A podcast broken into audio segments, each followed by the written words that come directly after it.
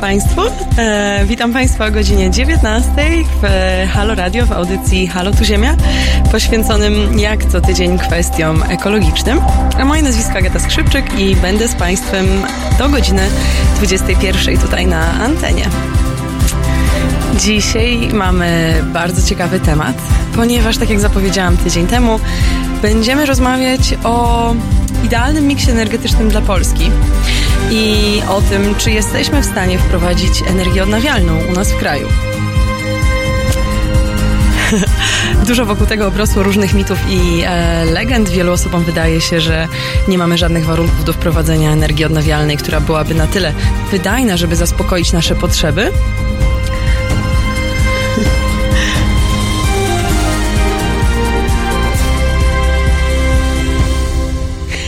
Ale właśnie w tej kolejnej godzinie przekonamy się, jak to naprawdę jest e, i czy, czy energia odnawialna jest przyszłością dla naszego kraju, czy może musimy sięgnąć do innych źródeł. Przedstawię Państwu już pierwszego gościa, który jest ze mną w studiu. Jest to Marcin Ścigan, kierownik do spraw e, odnawialnych źródeł energii z tutaj naszego polskiego rodzimego think tanku, który się nazywa Forum Energii. Cześć. Cześć, dobry wieczór Państwu. Dobry wieczór. E, zadaliśmy Państwu, ja zadałam dzisiaj Państwu też taką ankietę na naszej prywatnej, znaczy może nie prywatnej, co na takiej mniejszej grupie mm, Halo Radio. Spytałam się Państwa, czy myślą Państwo, że energia odnawialna jest przyszłością energetyczną Polski. Marcinie, te, tego nie wiedziałeś, ale taką ankietę zadałam naszym słuchaczom. Mm, I bardzo duża dyskusja e, z niej się wywiązała, ponieważ Momentalnie została zaproponowana opcja e, w tej ankiecie. Nasi użytkownicy dodali opcję, że być może nie energia odnawialna, ale właśnie atom. I okazało się, że te dwie opcje, e, OZE i atomu, były porówno. Więc dużo jest podzielonych głosów w naszym społeczeństwie i tak naprawdę nie wiadomo, co jest dla nas najlepsze. A Marcinie, wiem, że też z mojego kontaktu z waszą, z waszą organizacją wcześniej wiem, że zajmujecie się właśnie takimi kwestiami i szukacie najlepszego rozwiązania energetycznego dla Polski, elektroenergetycznego, bo tutaj od razu e, wspomnijmy, że mówimy tylko o produkcji energii elektrycznej. Tą cieplną na razie zostawiamy na bok. E, znaczy, w sumie jestem lekko zaskoczony rezultatami e, sondażu e, przeprowadzonego, bo, bo rzeczywiście o ile wsparcie dla energii odnawialnej w Polsce wydaje się rosnące na przestrzeni ostatnich lat i nawet przed wyborami e, do parlamentu pojawiały się sondaże, w których wynikało, że blisko 90% społeczeństwa popiera tą technologię. Co do atomu jest to jest tutaj więcej dyskusji, więcej, więcej wątpliwości, to poparcie społeczne jest na niższym poziomie, natomiast jakby nie ulega wątpliwości, że obie technologie są, e, czy oba podejścia są niskoemisyjne, umożliwiają redukcję emisji dwutlenku węgla i to jest coś, o co walczymy, czy o co walczy świat w tym momencie. Mhm. I również tym zajmujemy się Forum Energii, e, starając się właśnie budować czy analizować, w jakim kierunku nasza elektroenergetyka powinna się rozwijać. No właśnie, to może powiedz, e, zacznijmy tutaj od podstaw. Czemu mhm. w ogóle powinniśmy e, cokolwiek zmienić w, w tym naszym miksie energetycznym? Jak on może, powiedzmy, jak on w tej chwili wygląda, miks energetyczny mhm. Polski? W tym momencie około 80% naszej energii elektrycznej pochodzi z węgla, czy jest wytwarzany ze źródeł węglowych, czy to węgla kamiennego, czy brunatnego.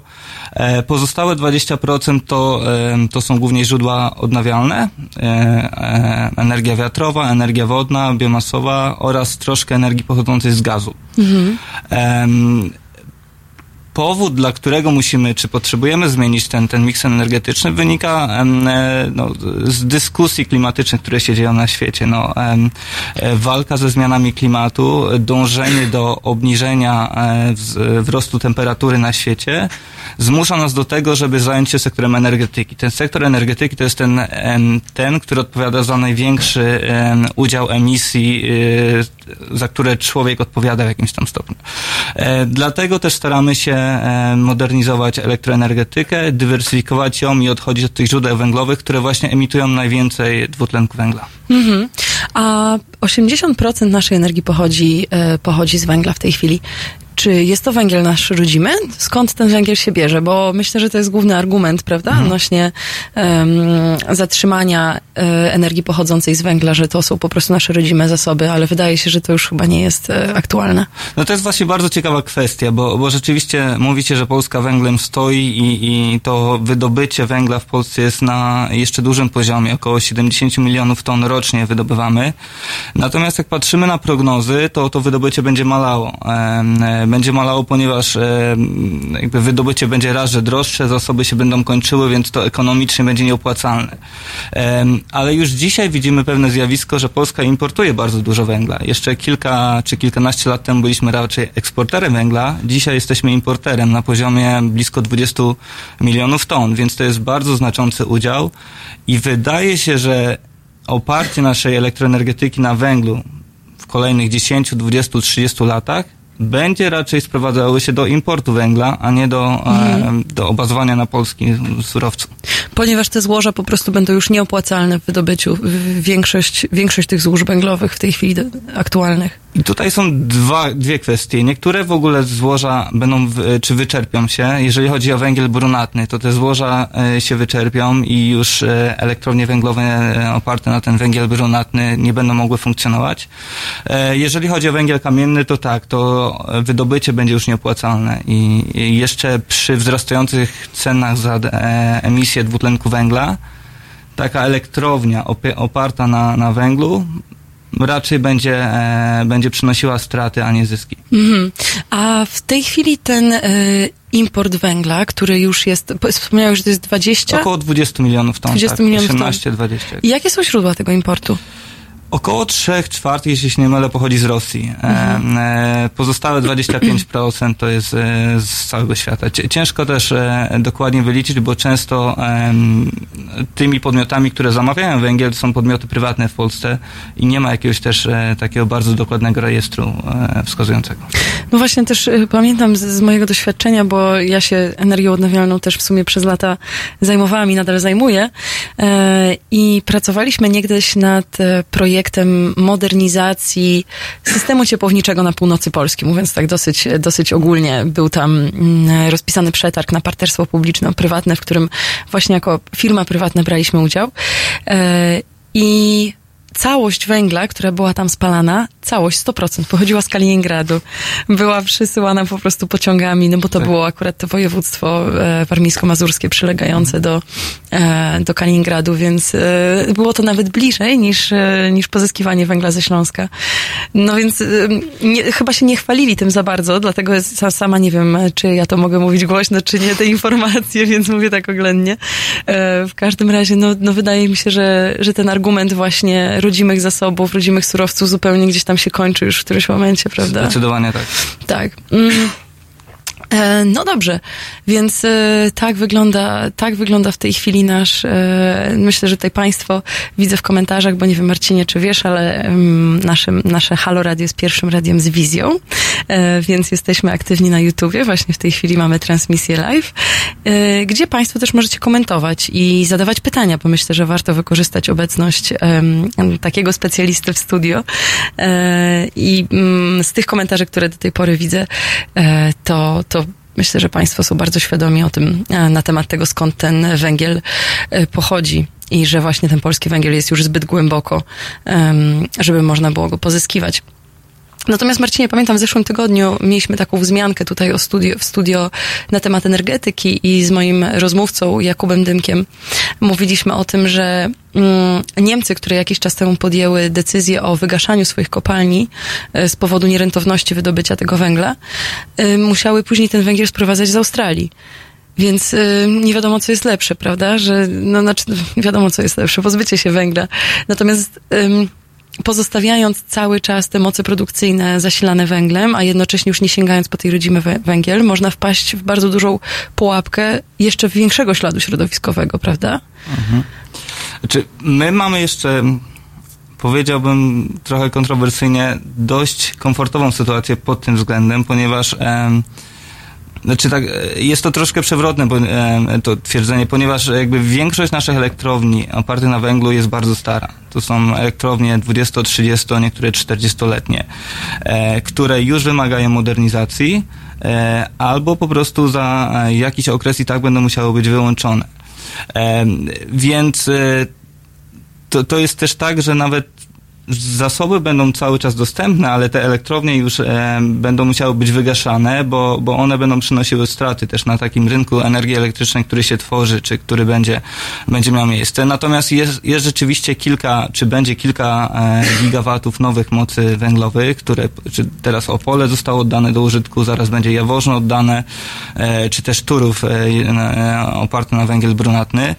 E, to rzeczywiście te, mm, te elektrownie będą funkcjonowały przez e, wiele, wiele lat, no ale one będą e, w stanie teoretycznie, będą w stanie oprzeć swoją produkcję na, na krajowych zasobach. O, y, wiesz co, porozmawiamy właśnie o tej przyszłości naszej energetyki e, za chwilę, po przerwie. W tej chwili zapraszam Państwa na piosenkę Dawida Podsiadło i za parę minut e, jesteśmy z powrotem.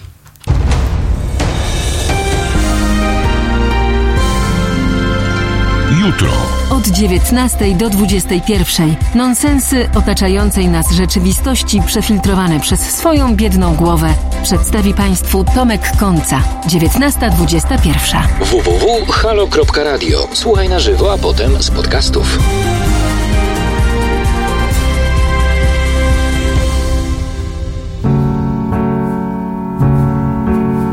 Wcisnę się w bezpieczny kąt dziurawą ścianę wbiję wzrok.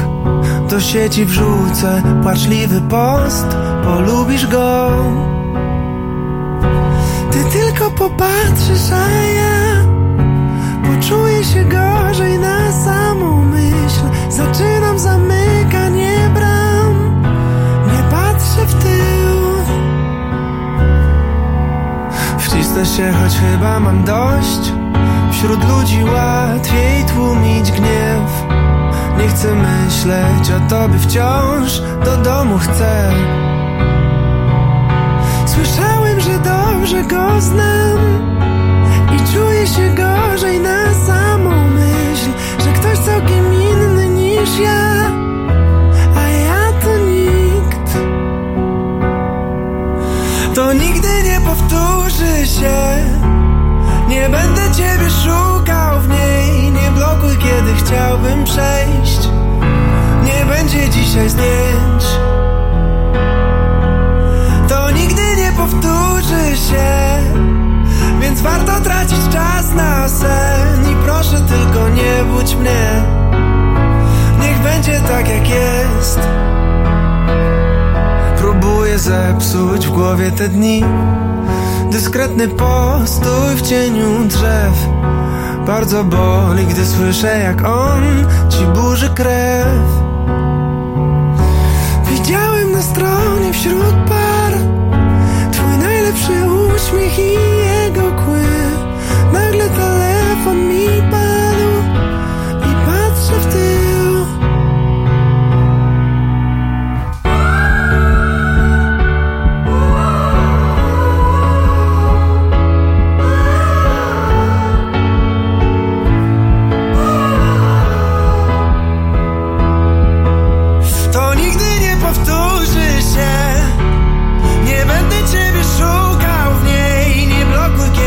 chciałbym przejść. Nie będzie dzisiaj zdjęć. To nigdy nie powtórzy się. Więc warto tracić czas na sen. I proszę tylko nie budź mnie. Niech będzie tak jak jest.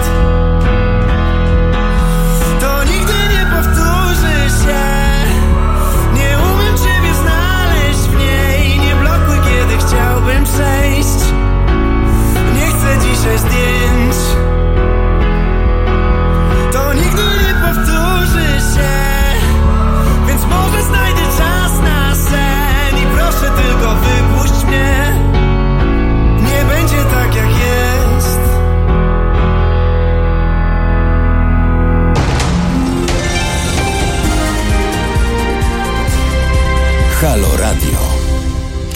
Dobry wieczór Państwu. E, mamy godzinę 19.15. Witam Państwa w pierwszej części naszej audycji ekologicznej Halo tu Ziemia.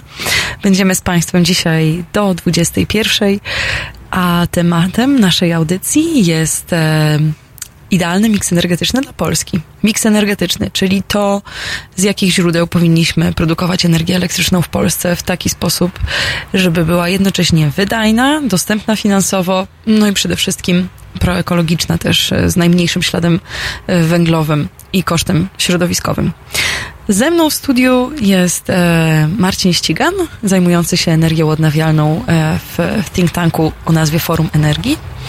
Um, zaczęliśmy rozmawiać wcześniej, przed przerwą, o tym, jak wygląda aktualny miks energetyczny w Polsce i o tym, że w 80% cały czas jesteśmy oparci na węglu. Natomiast, no właśnie, co dalej? Jaka jest dla nas przyszłość i jakie jest e, najlepsze rozwiązanie? Wygląda na to, że zdania są cały czas, przynajmniej wśród naszych słuchaczy, podzielone, czy jest to, e, czy jest to atom, czy jest to energia odnawialna. A Marcinie, powiedz, co wyszło z waszych badań, bo pracujecie nad tym od lat, prawda? I czy znaleźliście już złoty środek? Tak, pracujemy nad, nad tymi analizami od, od kilku lat i, dwa lata temu opublikowaliśmy raport pokazujący cztery alternatywne scenariusze dla, dla polskiej energetyki.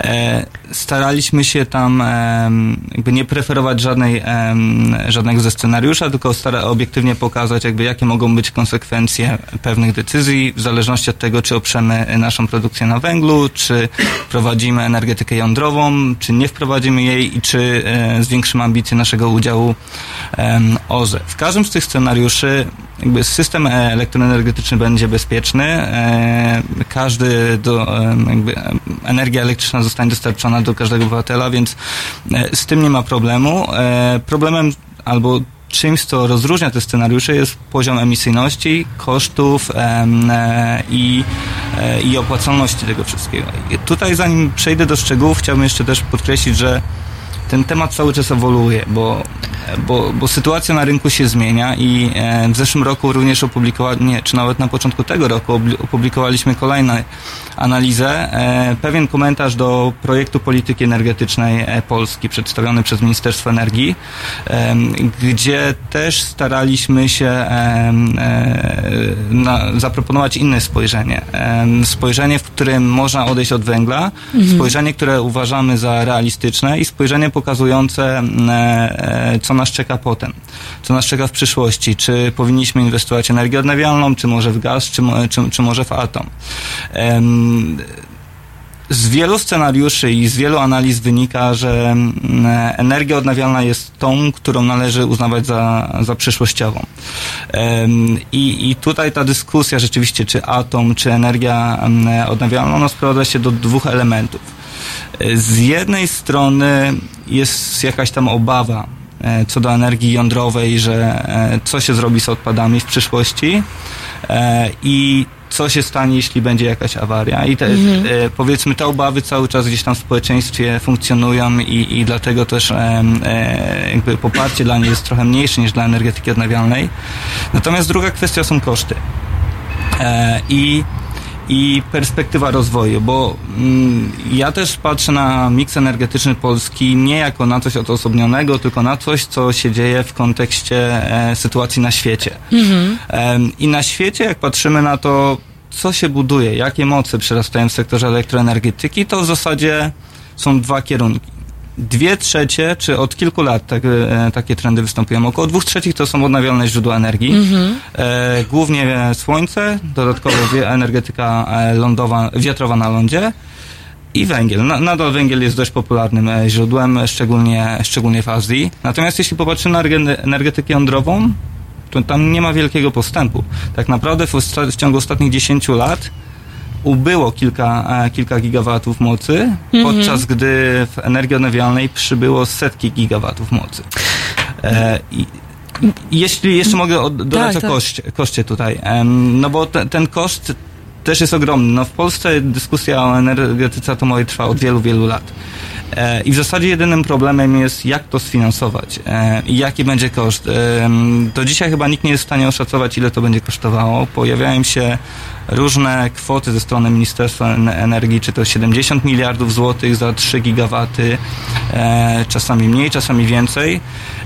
No natomiast przykładem może być brytyjska elektrownia, która teraz jest po raz kolejny opóźniona czy jej realizacja jest po raz kolejny opóźniona. Właśnie, jak ona się nazywa? Hindley. Hindley, Hindley tak. tak. E, jeśli się nie mylę, to teraz znowu zwiększono budżet na tą e, inwestycję, wynosi ponad 110 miliardów złotych. Hmm. I to nie jest przykład brytyjski tylko, to jest przykład na tym świecie. Patrzymy na Finlandię, na Słowację, e, czy nawet na Zjednoczone Emiraty Arabskie, gdzie też się buduje elektrownię atomową. Opóźnienia są regularne, wzrost, wzrost wydatków jest regularną e, rzeczą. Natomiast energia odnawialna to wygląda inaczej. Energia odnawialna jest jednym... A tak. czekaj, jeszcze właśnie hmm? zanim przejdziemy do OZE, to zatrzymamy się jeszcze chwilę przy tym, e, przy tym atomie.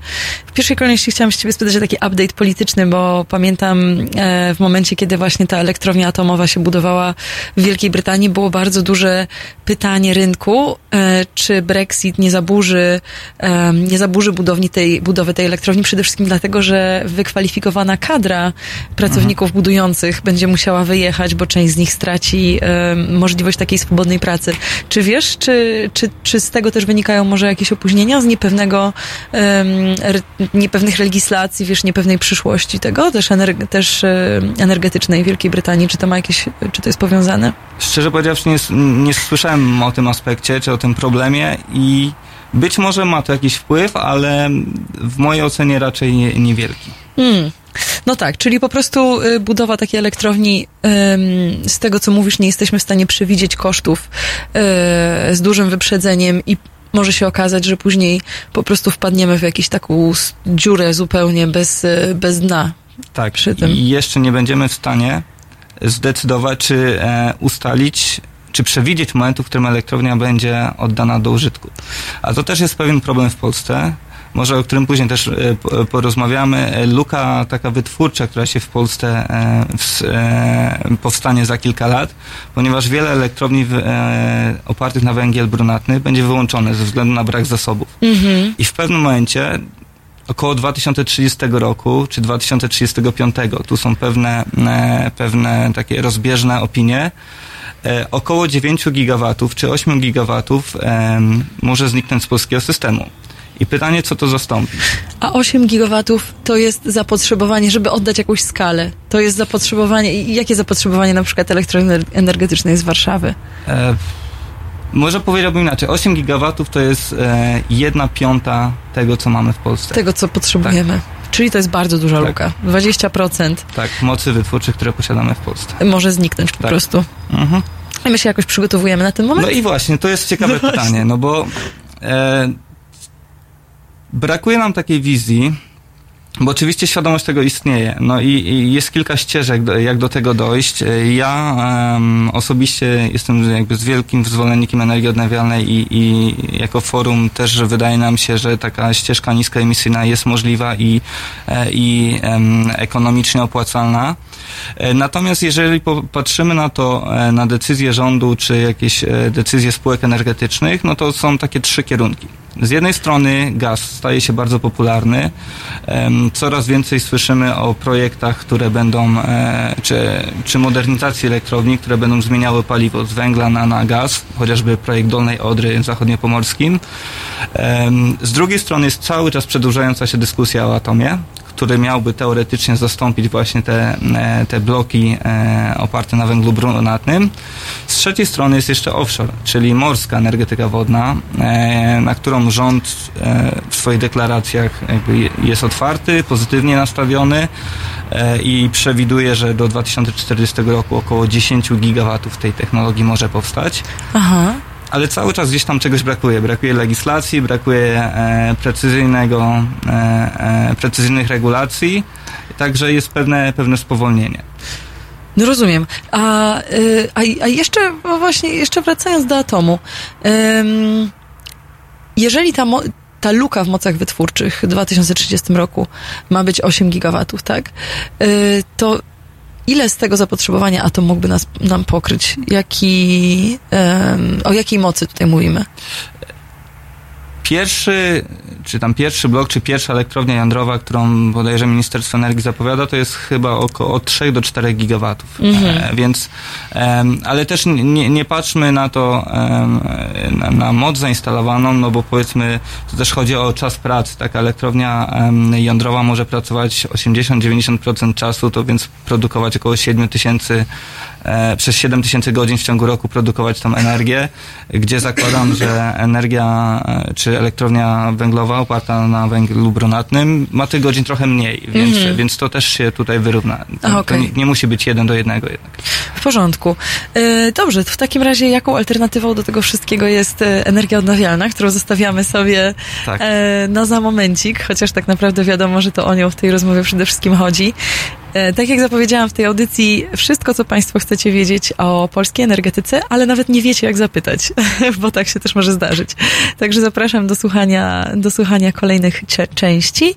E, I w czasie piosenki La Rux e, Bu- Bulletproof możecie się zastanowić nad ewentualnymi pytaniami, które macie do nas w studio. Proszę dzwonić pod numer 22 390 59 22. Myślę, że teraz to jest właśnie na to dobry czas i słyszymy się za parę minut.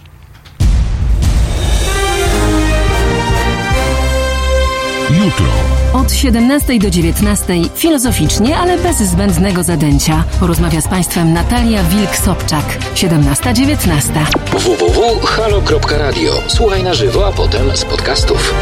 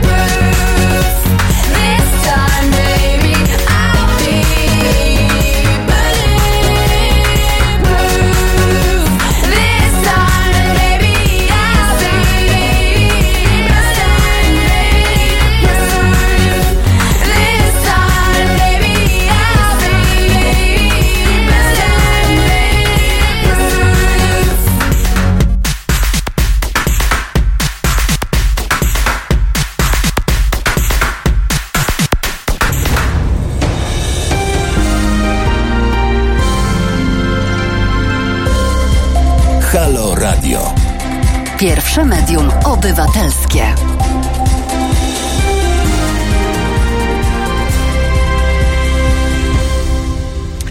Dobry wieczór Państwu. E, równo 19.30 na zegarach. Witam Państwa w Halo Radio. Moje nazwisko Agata Skrzypczyk i jak co tydzień mam przyjemność e, rozmawiać z Państwem na tematy różnego rodzaju ekologiczne. Dzisiaj rozmawiamy na temat energetyki.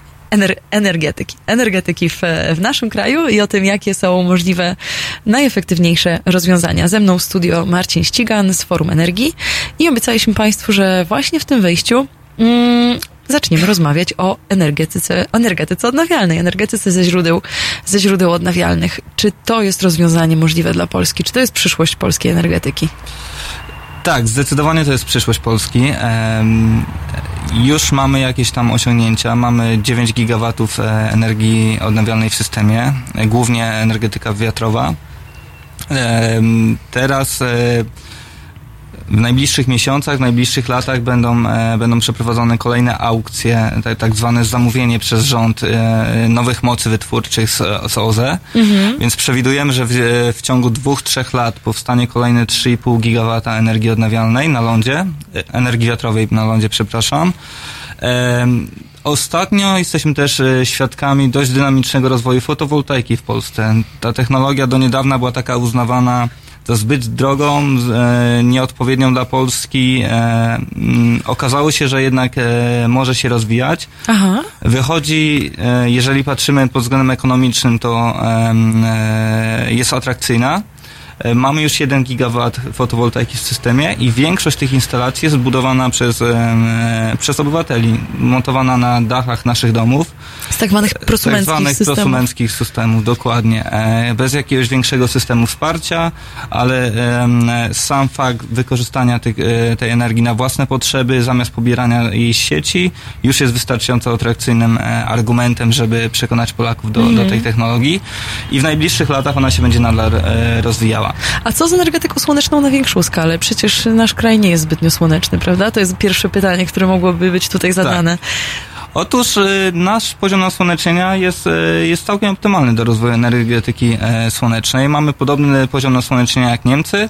E, u nas mamy 1 gigawatów, nie, e, g- 1 gigawat, Niemcy mają 50 gigawatów em, i to jest e, opłacalne kosztowo. Cena tej technologii poszła tak w dół na, na poziomie ostatnich lat, to, to, było niewyobrażalne jeszcze dekadę temu. W ciągu 8-9 lat y, tak zwane LCOE, czyli ko- koszt jednostkowy takiej jedną me, jednej megawattogodziny z tej energii, e, obniżył się o ponad 70%, 77 jeśli się nie mylę. Em, I te koszty będą e, e, spadały nadal.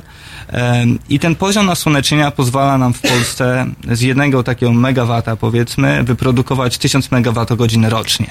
Em, I to jest coś, e, co jest, coś w miarę optymalnego, i, ale nie możemy też patrzeć na energetykę słoneczną jako jedną technologię. Ona zawsze musi być w jakimś pakiecie.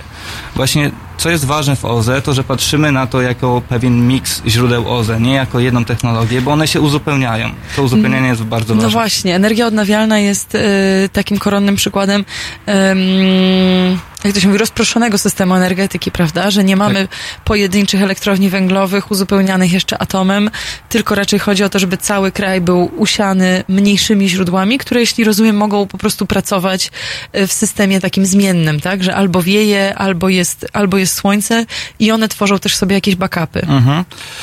To jest jeden element. Drugi jest pewna taka zależność, że na przykład wieje bardziej w nocy, a oczywiście nie, nie świeci w nocy, tak? E, W ciągu dnia poziom wieczności jest niższy, więc e, jak już mamy chociażby te dwa źródła, to tak, to, to w nocy nam e, energetyka wiatrowa zapewnia energię, w ciągu dnia energetyka słoneczna. Do tego jeszcze mamy źródła wodne, źródła biomasowe, źródła biogazowe, które są rozwinięte niedostatecznie jeszcze w Polsce, mają potencjał wzrostu i one są też takimi elastycznymi źródłami, które mogą się dostosowywać. Jeżeli mamy za mało energii, za mało słońca, no to można podnieść produkcję z biogazu na przykład. Jeżeli mamy e, za dużo słońca, no to biogaz można wyłączyć i, i poczekać wtedy, kiedy będzie potrzebny.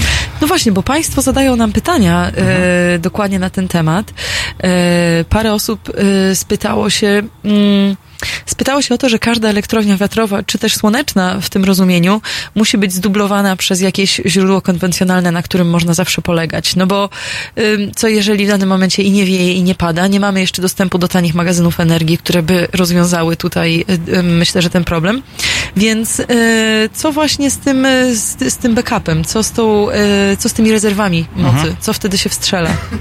Czy te, tutaj bardzo ważne jest, znaczy ten element oczywiście jest niepodważalny, że, że są pewne momenty, czy pewne pory, w których e, energia nie będzie dostarczana przez OZE i tu jest bardzo ważna taka elastyczność systemu i nie powiedziałbym, że koniecznie jeden do jednego musi być jakaś tam rezerwa. E, natomiast te jednostki, które mamy w systemie, powiedzmy elektrownie węglowe czy elektrownie gazowe, które powstaną, one muszą być elastyczne. To znaczy, że jeżeli przestanie w danym momencie wiać, i to nie jest tak, że to nagle przestaje wiać, bo te prognozy wieczności, one są dostępne, robione co godzinę, aktualizowane, więc taki operator systemu, on widzi, że za godzinę nie będzie wiało, więc musi uruchomić kolejną elektrownię, która zabezpieczy tą e, energię elektryczną. Em, I i wtedy takie elektrownie muszą być w stanie nadążyć za tym i się uruchomić w ciągu godziny. Na przykład. I tu jest pewien problem, bo mamy stare elektrownie węglowe, które jeśli są wyłączone, to ich uruchomienie w Polsce zajmuje kilka godzin. One No muszą być bardziej elastyczne.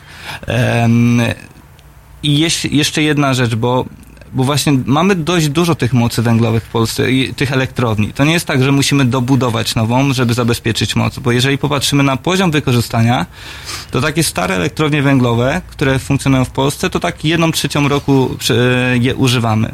Po, poza tym one stoją e, i czekają na e, jakby albo na potrzeby zabezpieczenia mocy, albo po prostu są odstawione i wyłączone, bo nie ma na nie zapotrzebowania. A o, jedną trzecią, Tak. jedną trzecią czasu tylko. A te, a te nowsze e, to jest tak dwie trzecie, dwie trzecie czasu w roku. Więc nawet elektrownia węglowa w Polsce nie pracuje przez te 8700 e, godzin w roku, 760, tylko jedną trzecią albo dwie trzecie roku.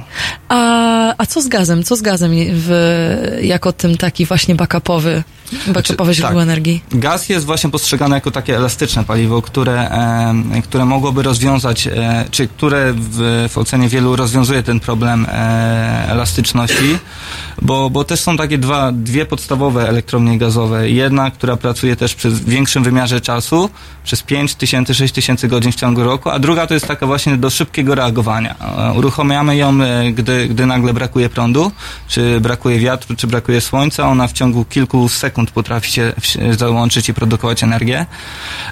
Tych instalacji w Polsce mamy na razie mało, tam bodajże 2 gigawaty elektrowni gazowych mamy. One będą powstawały w Polsce. Ale też jest pytanie, czy potrzebujemy tego, e, bo to nadal jest źródło emisyjne. Mniejszy poziom emisji niż węgiel, ale nadal źródło emisyjne. I dlatego jak się patrzy przyszłości, jak to będzie wyglądało, bo, bo no to się patrzy na taki pakiet rozwiązań. Raz, że magazyny w przyszłości będą czymś, czymś opłacalnym. Oczywiście dzisiaj to jeszcze jest mm, e, taka technologia, może nie raczkująca, ale która w Polsce e, no, no nie jest dobrze rozpowszechniona i jeszcze jest dość droga. E, e, patrzymy też na tak zwane zarządzanie popytem, czyli e, można zakupić taką usługę od, od odbiorców, że w pewnym momencie oni zrezygnują z poboru energii elektrycznej. E, I to jest zawsze tańsze niż budowanie, niż bu- budowanie nowych mocy wytwórczych. Zrezygnują z poboru energii elektrycznej? W jakim sensie?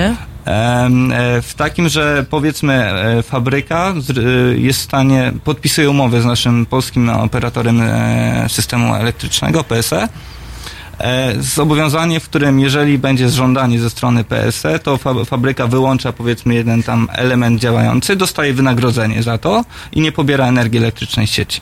A no tak, to jest tak zwana Tak. ta elastyczność systemu, Dokładnie. prawda? Że w, w najgorszym wypadku, kiedy już tych mocy nie ma więcej, to wtedy te niektóre elementy można odciąć po prostu z systemu. Tak. Natomiast jeśli mógłbym jeszcze dodać jedną rzecz tutaj, e, o tą taką niestabilność e, e, wiatru czy słońca, e, to jest też tak, że w Polsce obecnie te, te źródła dostarczają mniej niż 10% energii elektrycznej.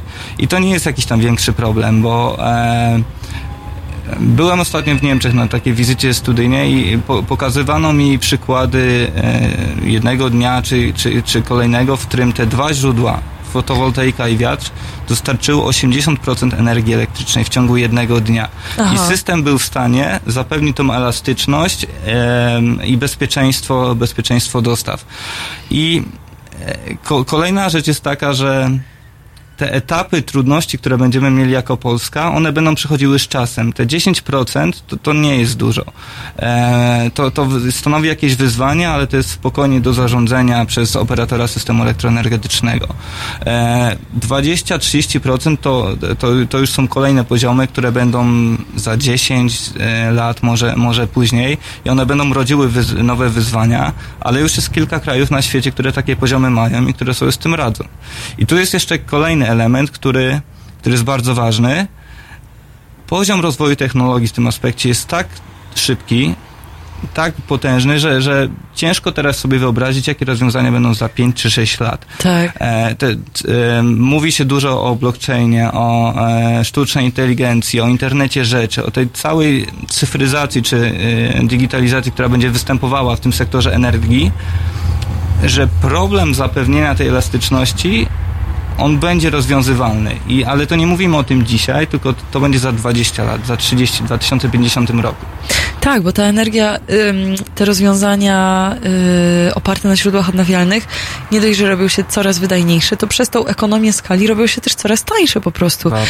Ja podczas swojej ostatniej wizyty w Stanach Zjednoczonych nasłuchałam się o tym, jak, to, to strasznie mnie to zdziwiło, bardzo to było ciekawe, że w tej chwili aukcje w Teksasie wygrywają wiatraki, raz, wygrywają po prostu nad, wiesz, konwencjonalnymi źródłami e, energii, tylko i wyłącznie dlatego, że są tańsze po prostu. Tam w Teksasie nikt nie dba o to, czy jest to ekologiczne rozwiązanie, czy nie. Nieważne. Wyprodukujemy wam energię z czego chcecie, byleby było tanio. I okazuje się, że wiatraki właśnie w tej chwili w Teksasie już są najtańszym źródłem W energii. Polsce również.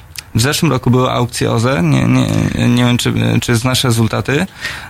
W zeszłym roku były aukcje OZE, gdzie między innymi na energię wiatrową zakontraktowano około 1 gigawata mocy ze średnią ceną energii elektrycznej 190 zł. Najniższe były tam 160, podczas gdy elektrownie węglowe dzisiaj dostarczają energię na poziomie 250 zł. A, no właśnie. No Więc już w właśnie. Polsce jesteśmy świadkami tego, że energia wiatrowa jest tańsza em, i de facto też im więcej mamy energii wiatrowej w systemie, tym tańsze ceny energii elektrycznej na, na, na rynku hurtowym. Bo to, że OZE jest e, drogą technologią, najdroższą ze wszystkich, to już jest e, jakiś mit, który po prostu dawno odchodzi. Zaraz porozmawiamy o tym więcej, po, zaraz po mojej jednej z najulubieńszych piosenek, czyli Marvin Gaye, Let's Get It On.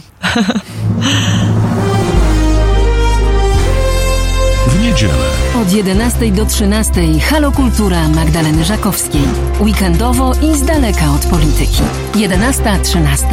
www.halo.radio. Słuchaj na żywo, a potem z podcastów.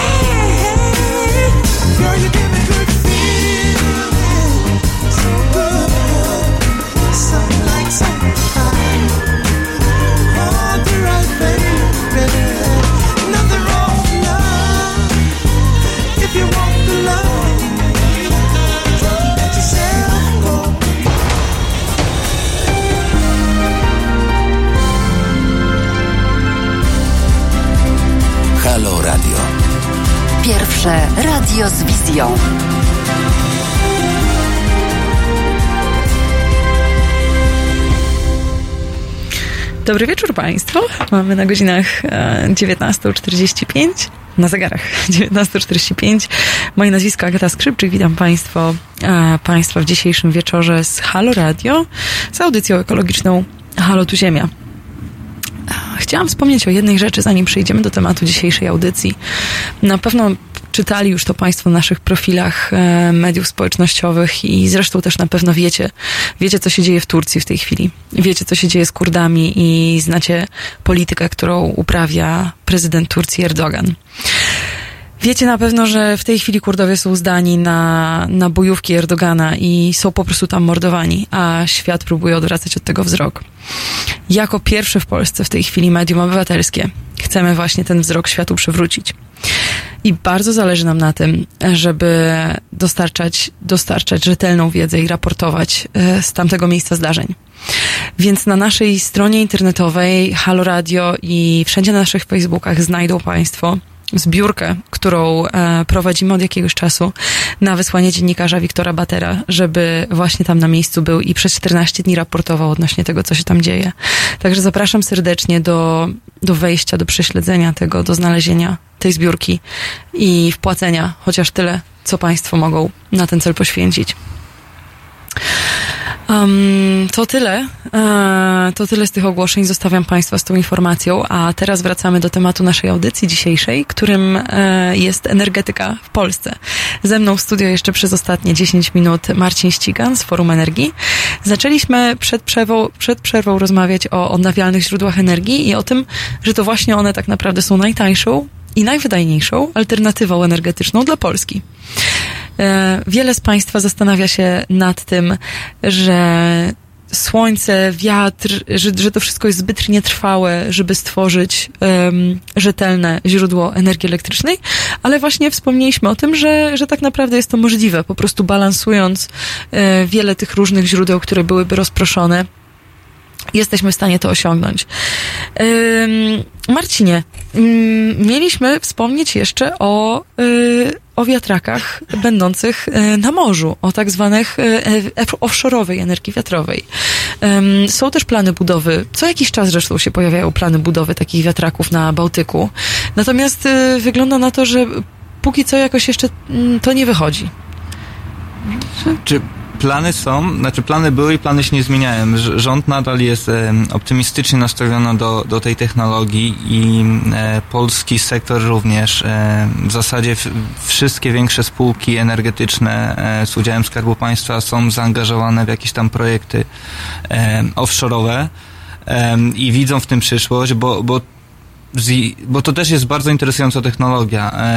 Raz, że perspektywy kosztowe e, są bardzo atrakcyjne, bo ona tanieje, rok do roku tanieje. E, Dwa, że jest bardziej wydajna. Na morzu wieje dużo więcej i o ile taki wiatrak na lądzie pra, pracuje 30-35% czasu w ciągu roku, taki wiatrak na morzu może pracować 50%, a już pojawiają się najnowsze e, turbiny, które mogą pracować do 70% czasu w roku, więc to jest w zasadzie tyle, co em, elektrownia węglowa.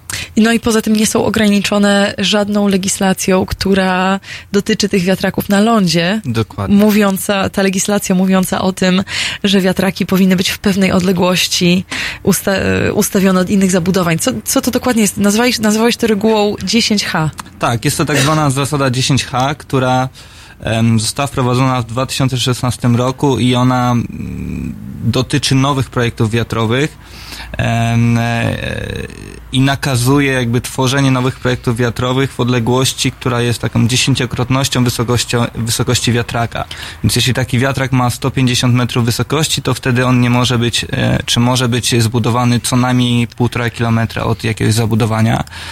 I o ile ta zasada nie dotyczy projektów, które jakoś tam były rozwijane jeszcze do 2016 roku i otrzymały pozwolenia budowlane w tamtym czasie, i te projekty będą teraz e, e, jakby rozwijane w Polsce. Natomiast stworzenie nowego projektu e, w obliczu funkcjonowania tej zasady jest w zasadzie niemożliwe. E, czyli zbudujemy w najbliższych dwóch, trzech latach 3,5 gigawata energetyki wiatrowej i to może być koniec, bo nie ma na rynku projektów, e, zaawansowanych projektów, które byłyby w stanie się rozwijać, bo żadne z nich nie otrzyma pozwolenia budowlanego. Wiele analiz wskazuje, że ponad 99% terytorium polskiego zostało wyłączone spod możliwości budowania e, lądowych wiatraków przez tą zasadę 10H. Na morzu ta zasada nie obowiązuje, tak jak wspomniałaś, więc em, to jest bardzo duży potencjał. Em, jedynym elementem, który w zasadzie jest brakujący, to jest ustawa, e, czy jakaś legislacja em, przyjęta, e, wskazująca wyraźnie, jak ta technologia będzie finansowana, czy jak e, e, ten e, sektor będzie finansowany. Czy to będą jakieś aukcje dla wiatraków e, na morzu, e, jak te aukcje będą wyglądały?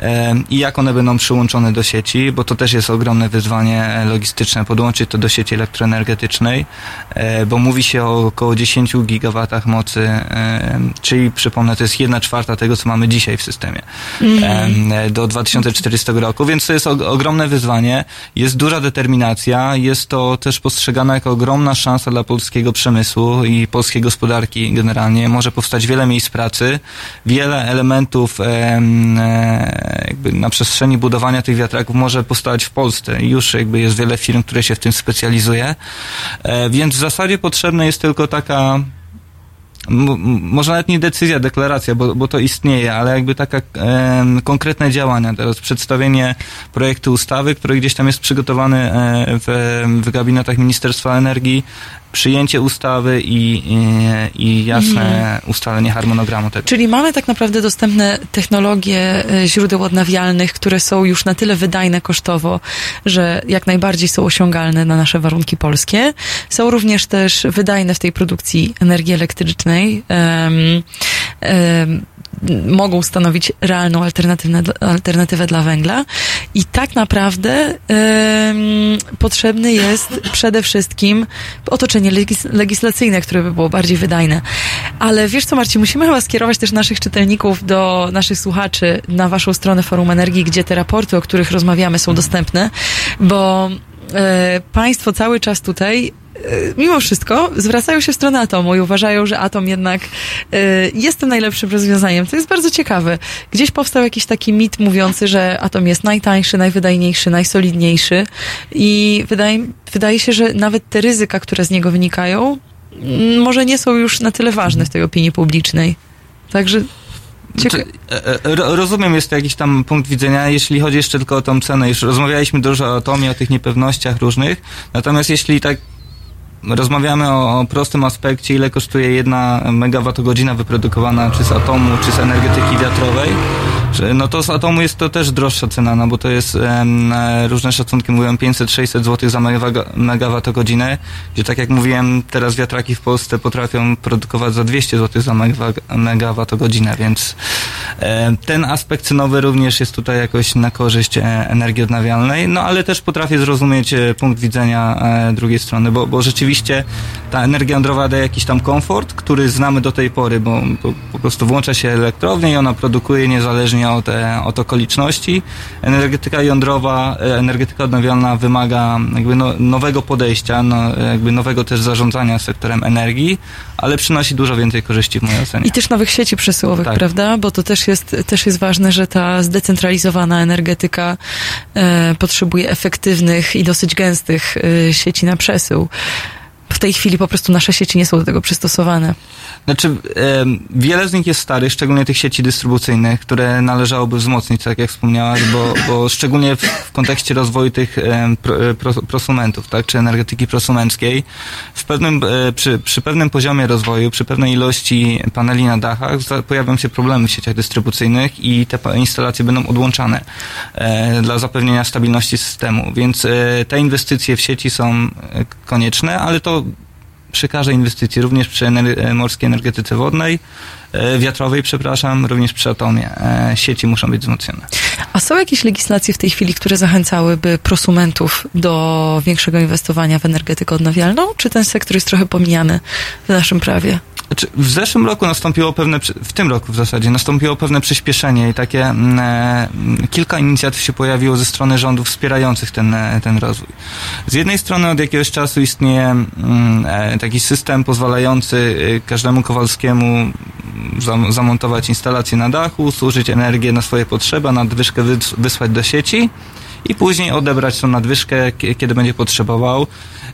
Za tą usługę, powiedzmy, sieć świadczy usługę magazynowania takie, takiego, pobiera prowizję w wysokości 20% twojej energii elektrycznej. No i to jest jeden element, który jakiś tam już e, atrakcyjność ekonomiczną tego rozwiązania wprowadził. Ale w, e, kilka miesięcy temu rząd dodatkowo wprowadził pro, proje, program Mój Prąd. E, To jest taki e, projekt o, budżecie w wysokości miliarda złotych do finansowania prosumentów. E, Każdy prosument może dostać e, 50 do 50% e, dofinansowania kosztów inwestycyjnych, maksymalnie 5 tysięcy złotych. I tak naprawdę, jak popatrzymy na instalację domową, to e, w takim domu jednorodzinnym warto zainstalować od 3 do 5 kW, e, kilowatów. To jest około 20 tysięcy budżet. 20-22. Rząd zapewnia 5 tysięcy w, e, w tym programie Mój Prąd. Do tego można dostać e, również em, ulgę podatkową i tak naprawdę jak się wszystko policzy, te wszystkie elementy, to e, szacunki wskazują na to, że inwestycja zwraca się po 7-8 latach, a ona będzie funkcjonowała przez 20 na naszym Przez dachu. kolejne 20, tak. E, więc e, muszę jakby pod tym względem e, rząd jednak e, postawił na erge- energetykę słoneczną e, i na tą energetykę prosumencką i w tym roku było dużo programów takich wspierających ten rozwój. No niestety...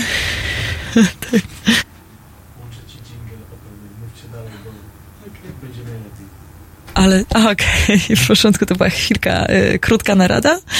E, w każdym razie, wydaje mi się, że chyba musimy już kończyć. Przekroczyliśmy czas, chociaż mamy jeszcze telefon. Kuba, mamy na to...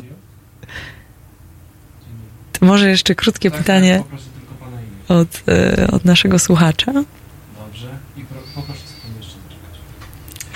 Tak. Połączę.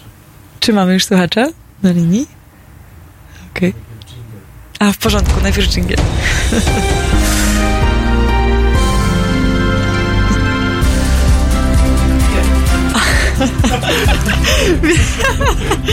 No bardzo przepraszam, ale nie wyszło nam to zbyt dobrze. Halo Radio, zdarzają się też wpadki. Nie zauważyłam, że już jest pełna godzina. Jak pełna godzina, to musi być dżingiel. Także przepraszam Państwa bardzo za ten nieprofesjonalizm. Halo Radio, Agata Skrzywczyk, witam Was w studio. Właśnie wybiła ósma godzina. Pierwsza godzina naszej audycji. E, I mamy słuchacza w radio, jeżeli dobrze wiem, na telefonie. Tak, dobry wieczór. Strony Tomasz. Ja chciałem się odnieść, bo słucham Państwa tej, tej godziny, Państwa rozmowy i mam takie nieotwarte wrażenie, że zarówno pani, pani redaktor, jak i pani gość y, troszeczkę zachowujecie się jak socjolowyści a propos tych y, y, źródeł energii i jednak ten atom został troszeczkę odsunięty i trochę niezbyt rzetelnie został to, to podejście zostało przedstawione, a mianowicie znalazłem i mam przed sobą y, takie prace, które w odniesieniu do kosztów uzyskania jednej megawattogodziny wynoszą od 140 do 380 zł. Jest bardzo jakby dużą różnicą wobec tego, co powiedział pani gość. Ale co, mm, co, jest, co jest dla mnie ważniejsze, no to słuchając tych problemów, które stoją przed tą ener- energetyką odnawialną, czyli na przykład z, z farm czy z, z energii fotowoltaicznej, e, to wszystkie te, te, te problemy, czyli to, że to nie pracuje ciągle, to, że potrzeba dużo miejsca, to rozwiązuje nam jednak energia atomowa. I jeszcze jedna rzecz, bardzo ważna, jest taka, że mam wrażenie, że nie wzięto pod uwagę kosztów instalacji, bo tak naprawdę jeżeli przyjmiemy, że energia wiatrowa daje nam tylko połowę, e, połowę czasu pracuje, to tak naprawdę koszt jej wytworzenia jest dwukrotny względem tego, jeżeli energia, na przykład energia elektrownia jądrowa pracuje cały czas. Wiem, że już nie ma czasu na to, żeby to skomentować, ale miałem wrażenie, że ta audycja, chciałbym, żeby ona była rzetelna, a jednak była trochę stronnicza. To dziękuję, tylko tyle chciałem. Dziękujemy, e, dziękujemy bardzo za ten głos. E, czy wyszło stronnicze? Na pewno dużo czasu poświęciliśmy energii odnawialnej, ale wydaje mi się, że dosyć e, wyraźnie wspomnieliśmy o atomie też, czemu Forum Energii uważa, że, że, że atom nie jest rozwiązaniem dla polskiej przyszłości. Wspomnijmy tutaj o tym, rzeczywiście musimy już kończyć, natomiast jeszcze tylko ta jedna kwestia odnośnie obliczania kosztu za produkcję megawattogodziny. To nie jest tak, prawda? Tutaj chyba nasz słuchacz nie do końca, nie do końca miał rację w tym. Tak. Ja jeszcze chciałbym tylko mimo wszystko odnieść się e, w dwóch sekundach do, do e, tej energii atomowej. To, to, to nie jest też tak, że Forum Energii nie jest zwolennikiem e, energii atomowej, czy jest e, wyłącznie promotorem energii odnawialnej. W- Jakby nie chciałbym, żeby tak za- zabrzmiało. Natomiast jakby realnie patrząc, co jest jakby skalowalne, co, co można wdrożyć, e, które technologie są dostępne i się rozwijają i które mogą stanowić alternatywną, e, czy rzeczywistą alternatywę, to jakby dowody i doświadczenia światowe wskazują e, raczej, czy są na korzyść energii odnawialnej i, to- i to stąd wynikało. Natomiast jeśli chodzi o produkcję, e, to e, mówimy o koszcie jednostkowej, czy, czy, czy jednostki, czy mega, me, megawattogodziny wyprodukowanej, to, to nawet jeśli energia, czy elektrownia jądrowa pracuje 8 tysięcy godzin, czy w ciągu roku, no to to jest uwzględnione w obliczeniach, czyli cały koszt inwestycji dzielimy przez ilość pracy w ciągu roku i przez ilość pracy tej, tej elektrowni, załóżmy 20 czy 50 lat i wy, e, patrzymy wtedy sobie, ile nam się to przełoży na jedną megawattogodzinę, te wszystkie zainwestowane koszty. W przypadku wiatraku, mimo że to jest 3000 godzin pracuje w ciągu, w ciągu roku, no to też patrzymy tylko w kontekście tych 3000 godzin, ile właśnie ten, e, ta jedna megawattogodzina nas będzie kosztowała. E, więc e, tutaj wydaje mi się, że to jest bardzo miarodajna ocena i powszechnie stosowana w środowisku eksperckim. Tak, tak, tak. Też, mi- też mi się tak wydaje, chociaż rozumiem tutaj te wątpliwości, e, te wątpliwości pana Tomasza, e, bo z tego, co on chciał chciał powiedzieć, to jeżeli budujemy elektrownię, Mhm. która tylko przez pół roku może pracować, to później jeszcze musimy dołożyć drugie tyle kosztu na, na coś kolejnego, natomiast e, te wyliczenia odzwierciedlają to, więc myślę, że tutaj tego problemu nie ma. Od- Odsyłam Państwa do, na stronę Forum Energii, bo tutaj akurat po prostu bardzo ufam tej organizacji i, i wiem, jak bardzo rzetelni, rzetelne te, te analizy są i jak dużą wiedzą są robione. Więc myślę, że to jest bardzo ciekawe źródło wiedzy, żeby zerknąć i mm, nawet wystarczy przekryć, przejrzeć sobie wykresy, które w Waszych e, analizach się pojawiają i to już bardzo dobre daje dużo do myślenia odnośnie tego miksu energetycznego, który mamy i możemy mieć. Marcinie, musimy już kończyć. Ten temat jest tak duży, że prawdopodobnie byśmy do 23 mogli na ten temat rozmawiać. Ale wydaje mi się, że już, e, że już w studio czeka Piotr Maciążek, czyli kolejny gość, e, który dotrzyma nam towarzystwa do 21. E, Państwa zapraszam na chwilę przerwy, a dziękuję Ci bardzo jeszcze raz, Marcin Ścigan z Forum Energii. Dziękuję bardzo, dziękuję Państwu. I słyszymy się za chwilkę.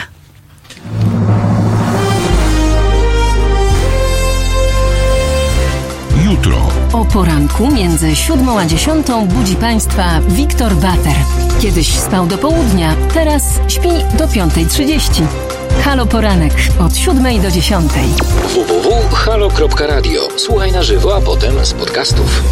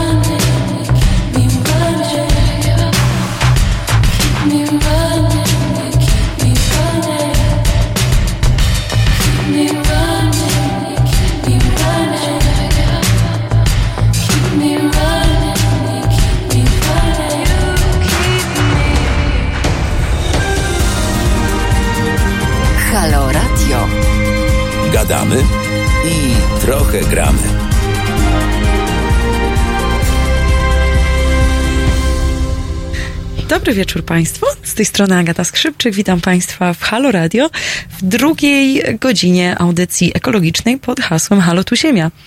Już jest na godzina na zegarach 10 po 8. My się w zasadzie dopiero rozkręcaliśmy, bo dzisiaj mamy temat bardzo ciekawy, a rozmawiamy mianowicie o e, przyszłości energetycznej dla Polski. Jestem pewna, że macie Państwo dużo do powiedzenia też w tym zakresie, a przynajmniej pytania do zadania, więc przypominam, że można dzwonić do nas do studio pod numer 22 390 59 22. Można też e, komentować na naszym YouTubie. E, lub też na Facebooku. E, a przede wszystkim, jeżeli nie mieli Państwo okazji wysłuchać tej pierwszej godziny, to można też e, odsłuchać naszego podcastu na stronie internetowej www.pod.co ukośnik Halo Radio pisany razem i tam te wszystkie podcasty e, znajdziecie, więc e, śmiało zachęcam. Ja też je sama rozsyłam znajomym, którzy nie mieli okazji słuchać, bo jest to bardzo dobre źródło. w każdym razie, zmienił nam się już e, gość w studio e, i witam e, Piotra Maciążka. Cześć. Dziękuję za zaproszenie. Witam Państwa. Ależ proszę uprzejmie. Piotrku, czy jak Cię mogę przedstawić? Czy mogę Cię przedstawić jako dziennikarza i analityka zajmującego się energetyką? Teraz to chyba bardziej publicystę niż dziennikarza, bo już bez stałej redakcji to może tak będzie wygodniej, ale faktycznie w branży jestem już gdzieś chyba od 10 lat prawie. Od 10 lat. A czy ty wiesz, że my współdzieliliśmy redakcję jakiś czas temu? A nawet nie wiedziałem. A no widzisz? To teraz się poczułem niezręcznie. Na, na Reo. Na O, Reo. no proszę. Reo, tak zwany rynek energetyki odnawialnej. Oboje mieliśmy okazję tam pisać. Fakt. No właśnie, ja nawet tam y, wprowadzenie się. Mm, Poleciłbym. Państwu, ale niestety chyba serwis już nie działa, więc. Serwis już nie działa, ale nasze artykuły cały czas wiszą. Ale my żyjemy. Ale my żyjemy i w tej chwili współdzielimy redakcję Halo Radio przynajmniej na kolejną godzinę do 21 Tak jest. w tej audycji. Y, Słuchaj Piotrku, czy ty myślisz, ja tak prowokacyjnie może podrzucę, ja wiem, że masz na pewno tematy odnośnie energetyki, o których chciałbyś porozmawiać, ale tak się prowokacyjnie spytam, czy myślisz, że za tym wszystkim stoi jakieś wstrętne zielone lobby, które po prostu chce zarabiać na energetyce odnawialnej i stąd cały ten boom na OZE? Że to w ogóle nie warto, ale tak naprawdę to zieloni i lewica chce na tym zarabiać? Czy to jest tak? Yy, Moje subiektywne zdanie, proszę Państwa, jest takie, że im społeczeństwo jest zamożniejsze, tym zwraca uwagę na wiele aspektów swojego życia, bo po prostu ma na to czas i ma na to środki. Yy, Tak jak kiedyś jedliśmy żywność w latach 90. kiepskiej jakości, tak dzisiaj, kiedy mamy więcej w portfelach, no rozglądamy się za produktami najwyższej jakości. Tak samo jest w energetyce, tak samo jest, jeżeli chodzi o środowisko, bo w końcu jest to środowiskowa, ekologiczna audycja, więc zaczęliśmy zwracać na przykład uwagę przez ostatnie półtora roku e, na smog, prawda, który był z nami od PRL-u, a dopiero teraz y, nazwę tutaj y, tą sytuację jest wielkie halo w Halo Radiu, e, ponieważ y, wszyscy mamy aplikacje, możemy badać y, stan tego powietrza y, na własnych smartfonach poprzez odczyty ze stacji, które znajdują się w naszych miastach. I z tego samego powodu wydaje mi się, że mamy do czynienia z szerokim trendem e, który nazwałbym zielonym trendem. I on nie dotyczy tylko energetyki, w tym wypadku energetyki odnawialnej, choć nie tylko, bo wspomniany tutaj w poprzedniej audycji atom też jest przecież niskoemisyjny. I y, to jest tylko jeden segment tego zjawiska, bo ta moda dotyczy też żywności, stylu życia, po prostu zdrowia, więc idziemy w tym kierunku i myślę, że my wszyscy tego chcemy i nikt specjalnie nie musi nas do tego namawiać. To tyle No tak. odnośnie lobbingu. To ciekawe.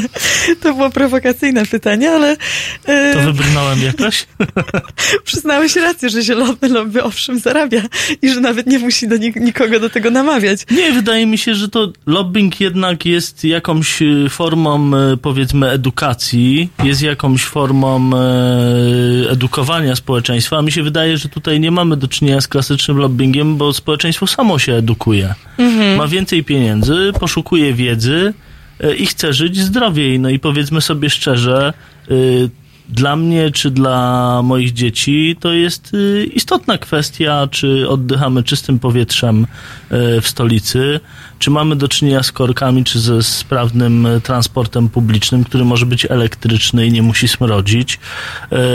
Czy widzę, prawda, krajobraz usiany wiatrakami, czy gigantyczną wyrwą w ziemi, jak w Bełchatowie, gdzie mamy olbrzymią nieckę wykopaną na złożach y, węgla brunatnego. Tu dochodzimy do tego etapu, że ta zielona rewolucja dotyczy też na przykład tego, jak wygląda nasze otoczenie, nasz krajobraz, jak żyjemy po prostu. Czyli można powiedzieć, że weszliśmy już w Polsce na wystarczająco wysoki poziom rozwoju gospodarczego, że w końcu możemy zacząć zwracać uwagę na coś, co może niegdyś było jakimś, jakąś zachcianką, jakimś czymś zupełnie nieracjonalnym. Wydaje mi się, że tak. No, jeśli Państwo zauważycie, y, nawet w ramach własnych podróży poza Unię Europejską czy szeroko pojęty świat zachodni, y, no to pierwsze, z czym stykamy się poza szeroko rozumianym światem zachodnim, jest, są, to są większe zanieczyszczenia, większe problemy ekologiczne, na przykład ze śmieciami. I wydaje mi się, że to jest naturalny etap w historii Polski, która od dawna nie, nie, nie miała tak krótkiego dystansu do Zachodu, żeby pełną gębą poczuć się wreszcie Europejczykami i żyć jak zachodni Europejczycy. To jaki w takim razie jest, e, jaka jest przyszłość, jaka jest zachodnia przyszłość energetyki w takim razie, którą moglibyśmy tutaj w Polsce też wprowadzić? Co twoim, słuchałeś może części naszej poprzedniej rozmowy. Co ty na ten temat uważasz? Jaka jest przyszłość? No, wracając do kwestii lobbingu, to nie trzeba szczególnie przekonywać zachodnich społeczeństw do tego, żeby inwestowały w OZE. Ponieważ y, te pragnienia, by żyć y, w sposób ekologiczny, w sposób bardziej zrównoważony, y, charakteryzują na początku ludzi, którzy na odpowiedni poziom finansowy wchodzą, którzy chcą uporządkować swoje życie, a potem dotyczą przedsiębiorstw, w których pracują. I dzisiaj mamy do czynienia z tak zwanymi megatrendami. To są inspiracje, które docierają nad Wisłę y, do Polski, która mimo wszystko gospodarczo nadal jest krajem półperyferyjnym. Z takich gospodarek jak y, Stany Zjednoczone, Niemcy. y, I tamtejsze firmy inwestują bardzo szeroko w zieloną energetykę, w energetykę odnawialną, dlatego że po pierwsze tak chcą ich społeczeństwa. No przykład poparcia dla OZE wśród Niemców no to jest już, y, to są czyste dane, tak? Większość Niemców po prostu chce tych inwestycji w OZE. Y, I te firmy dostosowują się do wymagań społecznych, zaczynają inwestować w określone technologie, a ponieważ kapitał y, głównie znajduje się w tej chwili y, na zachodzie, no od niedawna również powiedzmy w państwie środka i wśród tygrysów y, azjatyckich gospodarczych, ale kolebką finansową jest zachód, tam są środki do inwestycji. E, tam się pojawiają inwestycje w określone źródła energii, no a u nas to już są echa i my musimy się dostosować, albo zastanie nas sytuacja, kiedy staniemy się skansenem, E, bo dziś e, o, o kierunku energetyki decyduje przede wszystkim ten, kto ma kapitał.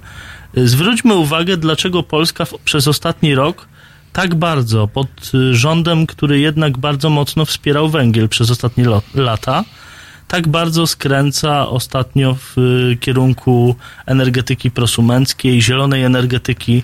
Ja się śmieję nieraz, że nawet Tauron, który jest spółką bardzo mocno zakorzenioną w węglu, przez co ma duże problemy, próbował się na ostatnim forum ekonomicznym w, Krymi- w Krynicy przemalować na zielono. Zastanówmy się dlaczego. I tu odpowiem jednym zdaniem, bo większość banków na zachodzie, które mają kapitał i takiego kapitału tej wielkości nie ma w Polsce, nie chce już inwestować w węgiel. No właśnie, ale polskie banki jeszcze nie podążyły za tym trendem, niestety. Prywatne w większości podążyły, bo na przykład mBank, ING, e, e, za niedługo Santander również, bo już e, takie informacje się pojawiły, nie chcą finansować stricte węglowych inwestycji. No ale ponieważ mamy z trendem repolonizacyjnym w tej chwili w sektorze bankowości do czynienia, no to jednak PKO BP, Alior, PKO SA, czyli pa, y, państwowe banki nadal próbują coś w energetyce węglowej robić, ale również one widzą już że jest to bardziej przymus polityczny, a nie inwestycyjny. No właśnie, to może gdzieś płynie ten głos od polityków. Wspomniałeś, że e, decyzje podejmują ci, którzy mają kapitał, a mi się wydaje, że ci, którzy mają kapitał, podążają za konsumentami tak naprawdę. Tak, o tym też mówiłem właśnie. To czego, to, czego ludzie chcą. I to jest ciekawe, że na Zachodzie wielu, wiele firm energetycznych zmienia się w kierunku tej energetyki odnawialnej, dlatego że ich klienci mówią, że my chcemy mieć w gniazdkach y, prąd z energii odnawialnej i zróbcie coś z tym. My To się dzieje już też w energię. Polsce i, na, i to na poziomie zarówno ludzi, jak i na poziomie firm. Przypomnijmy, że część firm, które dostarczają energię w Polsce, na przykład warszawskie Innogy ma już w swojej ofercie zieloną energię, że można kupować wyłącznie energię pochodzącą z OZE, ale to samo dzieje się nawet o zgrozo w firmach y, kontrolowanych przez Skarb Państwa. No bo dlaczego takie firmy jak KGHM, y, surowcowy moloch, dość wysokoemisyjny, inwestują w tej chwili w fotowoltaikę, w panele słoneczne? Dlatego, że zgodnie z nowelizacją ustawy o OZE będą mogły odbierać bezpośrednio z własnych inwestycji energię, a ona jest po prostu tańsza w związku z y, polityką właśnie. klimatyczną w Unii Europejskiej. No właśnie. E, wrócimy do tego za chwilkę po przerwie, po piosence Jamie'ego Lidla. E, zostańcie Państwo z nami. Za parę minut jesteśmy. W sobotę Od 21 do 23 telefony od państwa odbiera Wojtek Krzyżaniak. Rozmowa, dialog, zrozumienie i żadnej agresji. 21-23. www.halo.radio. Słuchaj na żywo, a potem z podcastów.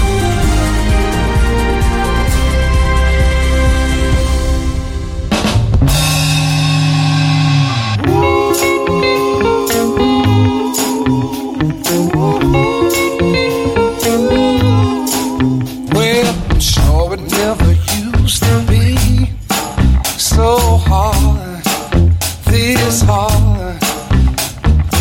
Used to get those kicks for free, but now I'm towing the line. Oh, this ain't way to be.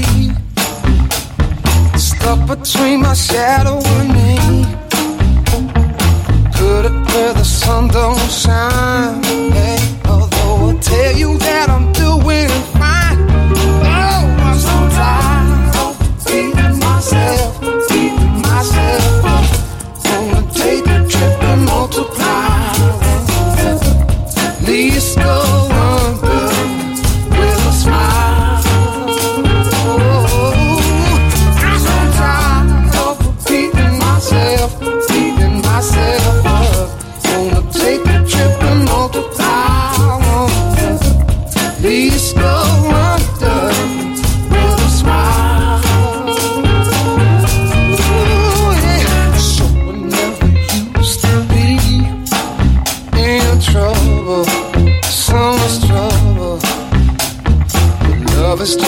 shackle I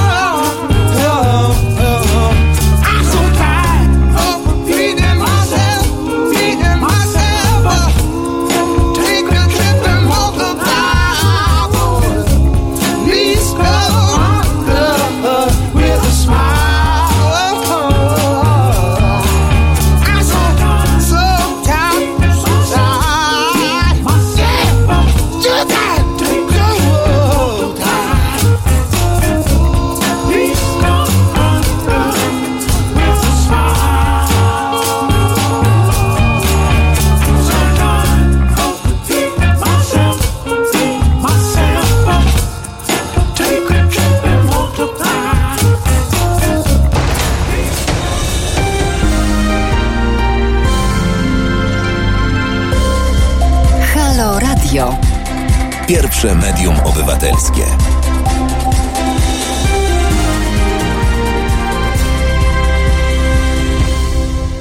Dobry wieczór Państwu. Agata Skrzypczyk. Witam Państwa w drugiej, ostatniej godzinie audycji ekologicznej e, Halo Tu Ziemia w Halo Radio.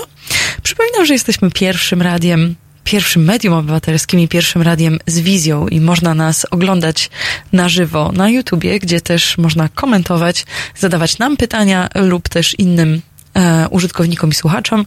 Można również tej całej audycji wysłuchać e, w formie podcastu na stronie www.pod.co ukośnik Halo Radio pisane razem. Wszystkie podcasty z tej mojej audycji, ale również e, ze wszystkich innych są tam już dostępne. Także zapraszam bardzo. Um, u mnie w studio e, Piotr Maciążek, komentator, publicysta zajmujący się energetyką.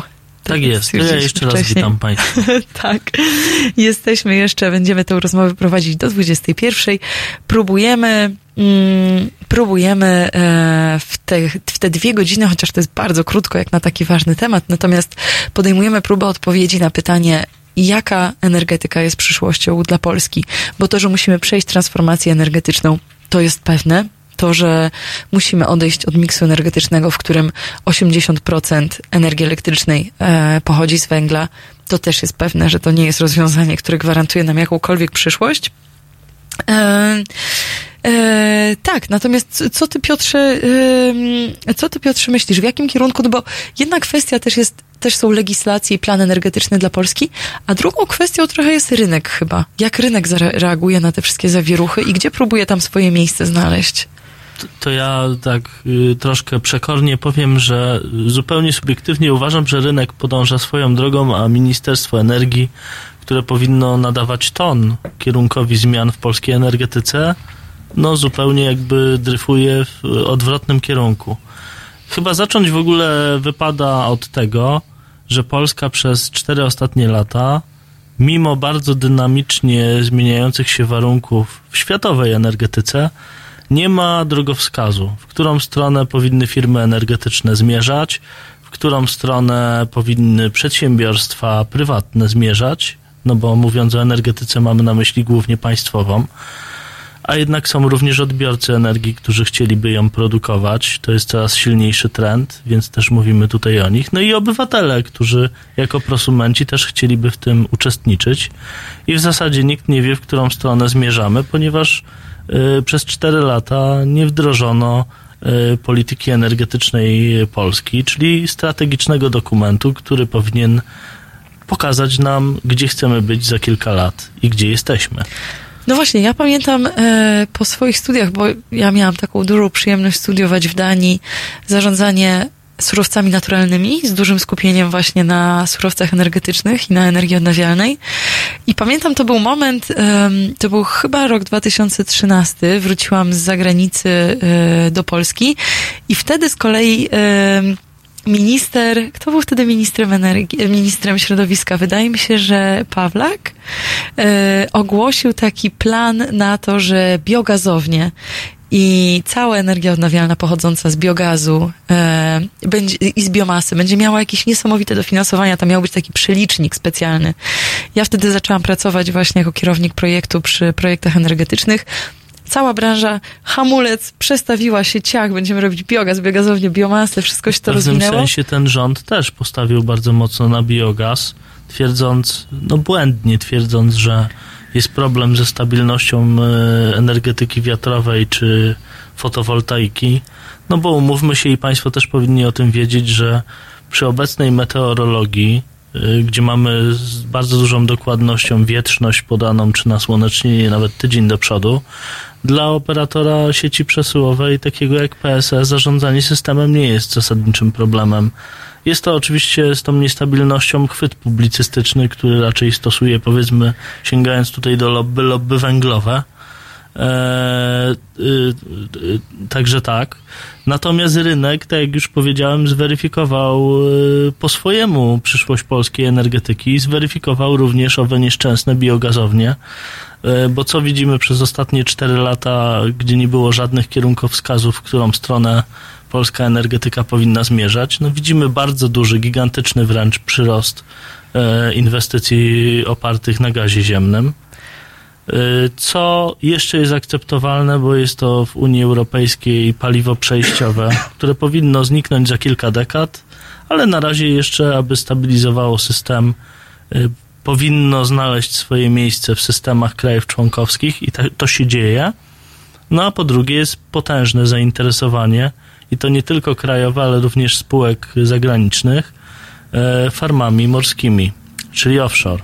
No właśnie, rozmawialiśmy o tym w poprzedniej godzinie, e, że farmy te mają zdecydowanie największą wydajność, prawda? Największą efektywność. Raz, że wiatr jest najsilniejszy, można znaleźć dokładne miejsce, gdzie ten wiatr jest najlepszy do zlokalizowania.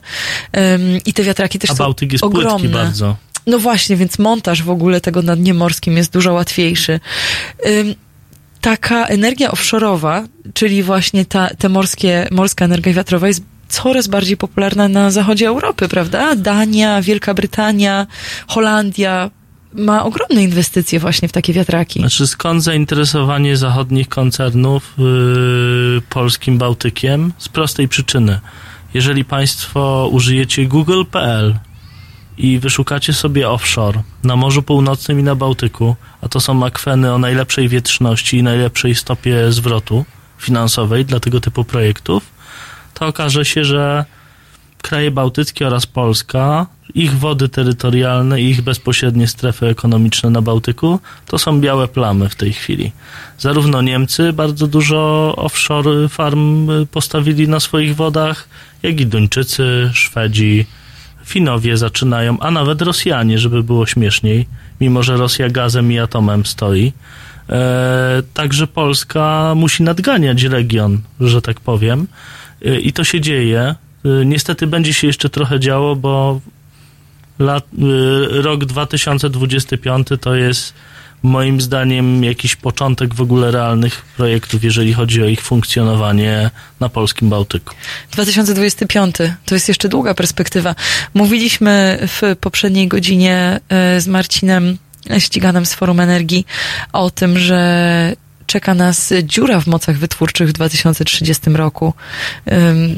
Co, co twoim zdaniem, jak, jak ty w ogóle patrzysz właśnie na to, na, na, te, na tą perspektywę rozwoju na przyszłości? Co, w którym kierunku twoim zdaniem powinniśmy iść? My powinniśmy już brać pod uwagę, co się stanie w latach 30., no bo zabraknie węgla brunatnego, więc będzie potężna wyrwa w mocach. Jak to przetłumaczyć na język polski dla naszych słuchaczy?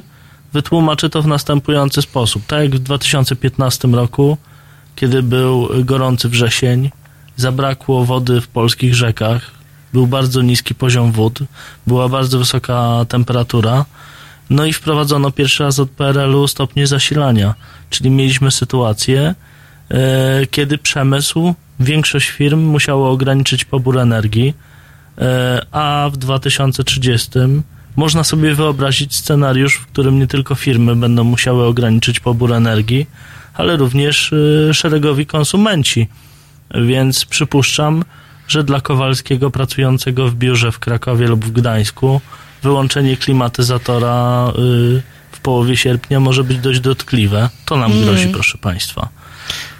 No tak, ale z drugiej strony też przewidując moce wytwórcze e, dla energetyki w Polsce, należy pamiętać też o czymś, o czym jeszcze nie wspomnieliśmy w tej audycji, o efektywności energetycznej, że jakby no, energia elektryczna nie jest wykorzystywana w efektywny sposób w tej chwili, prawda?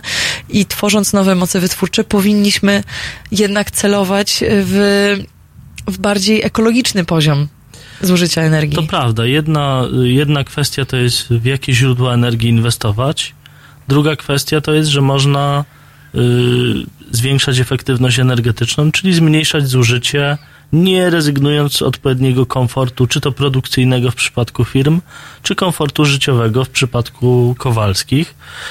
Y, 30, y, 2030 rok to jest dla mnie wielka niewiadoma i też dla polityków, myślę, i co gorsze dla przedsiębiorstw bo to one będą musiały płacić y, za sytuację, w której prądu zacznie brakować i kiedy trzeba będzie ad hoc podejmować jakieś trudne decyzje. Co dzisiaj widzimy? Dzisiaj widzimy y, bardzo potężne miotanie się polityków pomiędzy tym, co, y, jakie źródła energii powinno pracować w podstawie naszego systemu energetycznego. Bo rzeczywiście jest tak, że są źródła energii, które pracują czasowo, są takie, które pracują w trybie ciągłym. No i tutaj dochodzimy do sytuacji, że niestety nasi politycy myślą y, w kategoriach sprzed 20 lub sprzed 30 lat, nie uwzględniając w ogóle naszego członkostwa w Unii Europejskiej. Tutaj podstawowym pytaniem, mówiąc o przyszłości, jest to, czy widzimy się a przecież parafowaliśmy odpowiednie dokumenty, jako część europejskiego systemu, który będzie się łączył. W efekcie, podsumowując, my musimy zadać sobie pytanie, czy bardziej interesuje nas zainwestowanie na przykład w OZE, gdzie będziemy mogli cały cykl produkcyjny zbudować w polskich zakładach. Od masztów do turbin wiatrowych, które dzisiaj polskie stocznie budują, po same turbiny. Wyobrażam sobie istnienie takiej fabryki w Polsce, ale idąc tą drogą, mimo że stworzymy produkt eksportowy dla naszej gospodarki, mimo że będziemy zarabiać pieniądze, możemy doprowadzić do sytuacji, że część energii trzeba będzie z Europy importować. Mm. Drugą alternatywą jest autarkia, którą chyba Ministerstwo Energii w tej chwili bardziej y, wierzy, czyli doprowadzić do sytuacji, że mimo łączącego się rynku w Unii Europejskiej energetycznego, na który się Warszawa zgodziła, również ten rząd się zgodził, bo mówię tu o tak zwanym pakiecie zimowym, czyli tym pakiecie legislacyjnym y, ostatnim, ostatniej Komisji Europejskiej Junckera, który chce łączyć rynki, tworząc przesyły pomiędzy krajami, etc., etc. Yy, I Polska jakby, mimo że się na to zgodziła, próbuje myśleć w kategoriach, co będzie pracować w podstawie naszego systemu, zakładając, że zrezygnujemy w ogóle z importu energii i z przepływów energii wokół, w, w obrębie Unii Europejskiej. I tu jest dyskusja, czy, czy trzeba by było postawić na atom, bo on pracuje ciągle, e, czy trzeba by było może zachować jeszcze część mocy węglowych, bo pracują ciągle, czy może gazówki, które też pracują ciągle. I tutaj moim subiektywnym zdaniem odpowiedź jest następująca. Oczywiście można tak zrobić. E, Część krajów w Unii Europejskiej będzie musiała tak zrobić, bo cała Unia nie może opierać się na odnawialnych źródłach energii, bo ktoś jednak będzie musiał być tym filarem. Gwarantującym stabilność europejskiego systemu w momencie, kiedy nie wieje, czy kiedy nie świeci słońce. Tylko pytanie, czy my jesteśmy na tyle dużym krajem, żeby nam się to opłacało. Bo o ile wyobrażam sobie sytuację, że trochę energii importujemy z Niemiec, może z Czech yy, i tworzymy w Polsce produkt pod tytułem Polska, Polska energetyka wiatrowa, sprzedajemy go może do krajów trzeciego świata, może w obrębie Unii Europejskiej, tworzymy innowacje, rozwijamy się i, i wyobrażam sobie sytuację, gdzie stawiamy na autarkię, o której wspomniałem, samowystarczalność, ale płacimy za technologię energetyki jądrowej Francuzom albo Amerykanom, bo z całym szacunkiem wyobrażam sobie sytuację, w której polskie firmy będą wylewać beton pod energetykę jądrową, tak jak to robią z energetyką węglową, mhm. ale nie wyobrażam sobie sytuacji, w której polska firma wyprodukuje stuprocentową e, turbinę jądrową w Polsce. Ach, no tak, to na pewno. Y, zaraz wrócimy do rozmowy jeszcze o tej polskiej energetyce w kontekście Unii Europejskiej o tym, jakie wymagania przed nami są i czy mamy w ogóle szansę je spełnić. Um, Natalia Przybysz, Dzieci Malarzy, parę minut i za chwilę jesteśmy z powrotem.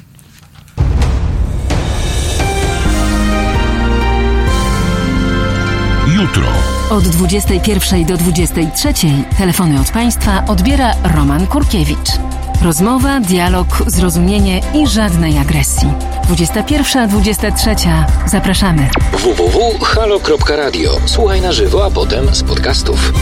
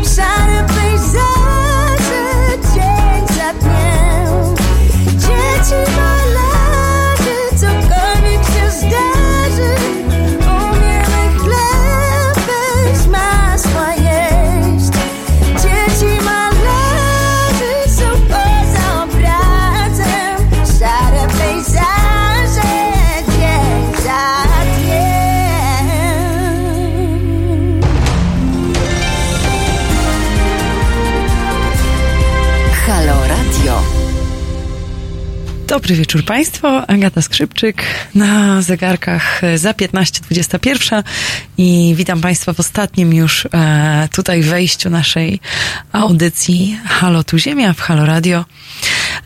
Jesteśmy z Państwem do 21.00, ale nasze, nasze radio dzisiaj nadaje do 23.00, także zostańcie z nami jeszcze przez cały wieczór. Przypominam, że ci z Państwa, którzy nie mieli okazji em, słuchać nas dzisiaj e, od godziny 19, tak jak zaczęliśmy, możecie znaleźć em, na stronie www.pod.co ukośnik halo radio pisane razem. Możecie znaleźć podcasty z tej audycji oraz też wszystkich innych, także mm, zapraszam, zapraszam serdecznie. E, tak, proszę się nie martwić, że zabraknie prądu, dlatego że włączyliśmy te dwie dodatkowe lampy w studiu. To są lampy LEDowe, tak zostaliśmy poinformowani i mają nadać taki przyjemny wieczorny nastrój, bo w końcu, e, bo w końcu już wieczór od dawna za oknem. E, w studiu ze mną Piotr Maciążek, komentator e, zajmujący się tematyką energetyczną. Próbujemy zebrać te wszystkie tematy do kupy, o których dzisiaj e, rozmawialiśmy. Mówimy o przyszłości energetycznej dla Polski, w jakim kierunku transformacja energetyczna w Polsce powinna iść. Mm, Ten temat nie jest łatwy, bo też jest bardzo dużo różnych elementów, które do tego wchodzą.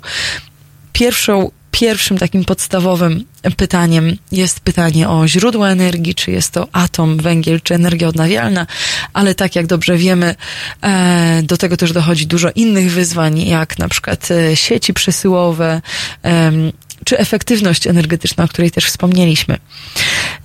Natomiast e, Piotrze, mówiliśmy o tym, że nie jesteśmy do końca niezależni w podejmowaniu decyzji odnośnie naszego wymarzonego miksu energetycznego, bo też jesteśmy zobowiązani polityką Uni- Unii Europejskiej w tym zakresie, prawda? Y, I tutaj zatoczymy koło i wrócimy do pierwszej części naszej rozmowy. Tak. Komisja Europejska traktatowo nie ma żadnej możliwości wymuszenia na Polsce kształtu miksu energetycznego, czyli tego tortu, z którego y, produkujemy w Polsce prąd. Ale ma inne mechanizmy, które de facto jednak mogą na nas bardzo mocno wpływać. I tutaj y, wszystko dotyczy jak zwykle pieniędzy, bo jednym z takich środków i narzędzi, y, którymi może lekko szturchać takie kraje jak Polska, Komisja Europejska, ku ich dobru. Tu chciałbym podkreślić, bo zarówno rząd Platformy Obywatelskiej i PSL-u, jak i obecny rząd Zjednoczonej Prawicy, wszystkie kolejne reformy polityki klimatycznej w Unii Europejskiej akceptowały. Mhm. Na przykład na reformę systemu handlu emisjami, czyli serca polityki klimatycznej Unii Europejskiej, y, no parafował świętej pamięci już y, minister Szyszko. Mhm. Y, Także to nie jest tak, że tutaj obecny rząd jest w kontrze paradoksalnie do polityki klimatycznej, bo jak się okazuje zupełnie co innego mówi, a co innego robi, kiedy przychodzi do podpisywania odpowiednich papierów. No tak, tylko podpisanie papierów. e, I jeszcze jedno nie zdanie, dlaczego wykonania. chodzi tak. tylko o pieniądze, znaczy głównie o pieniądze.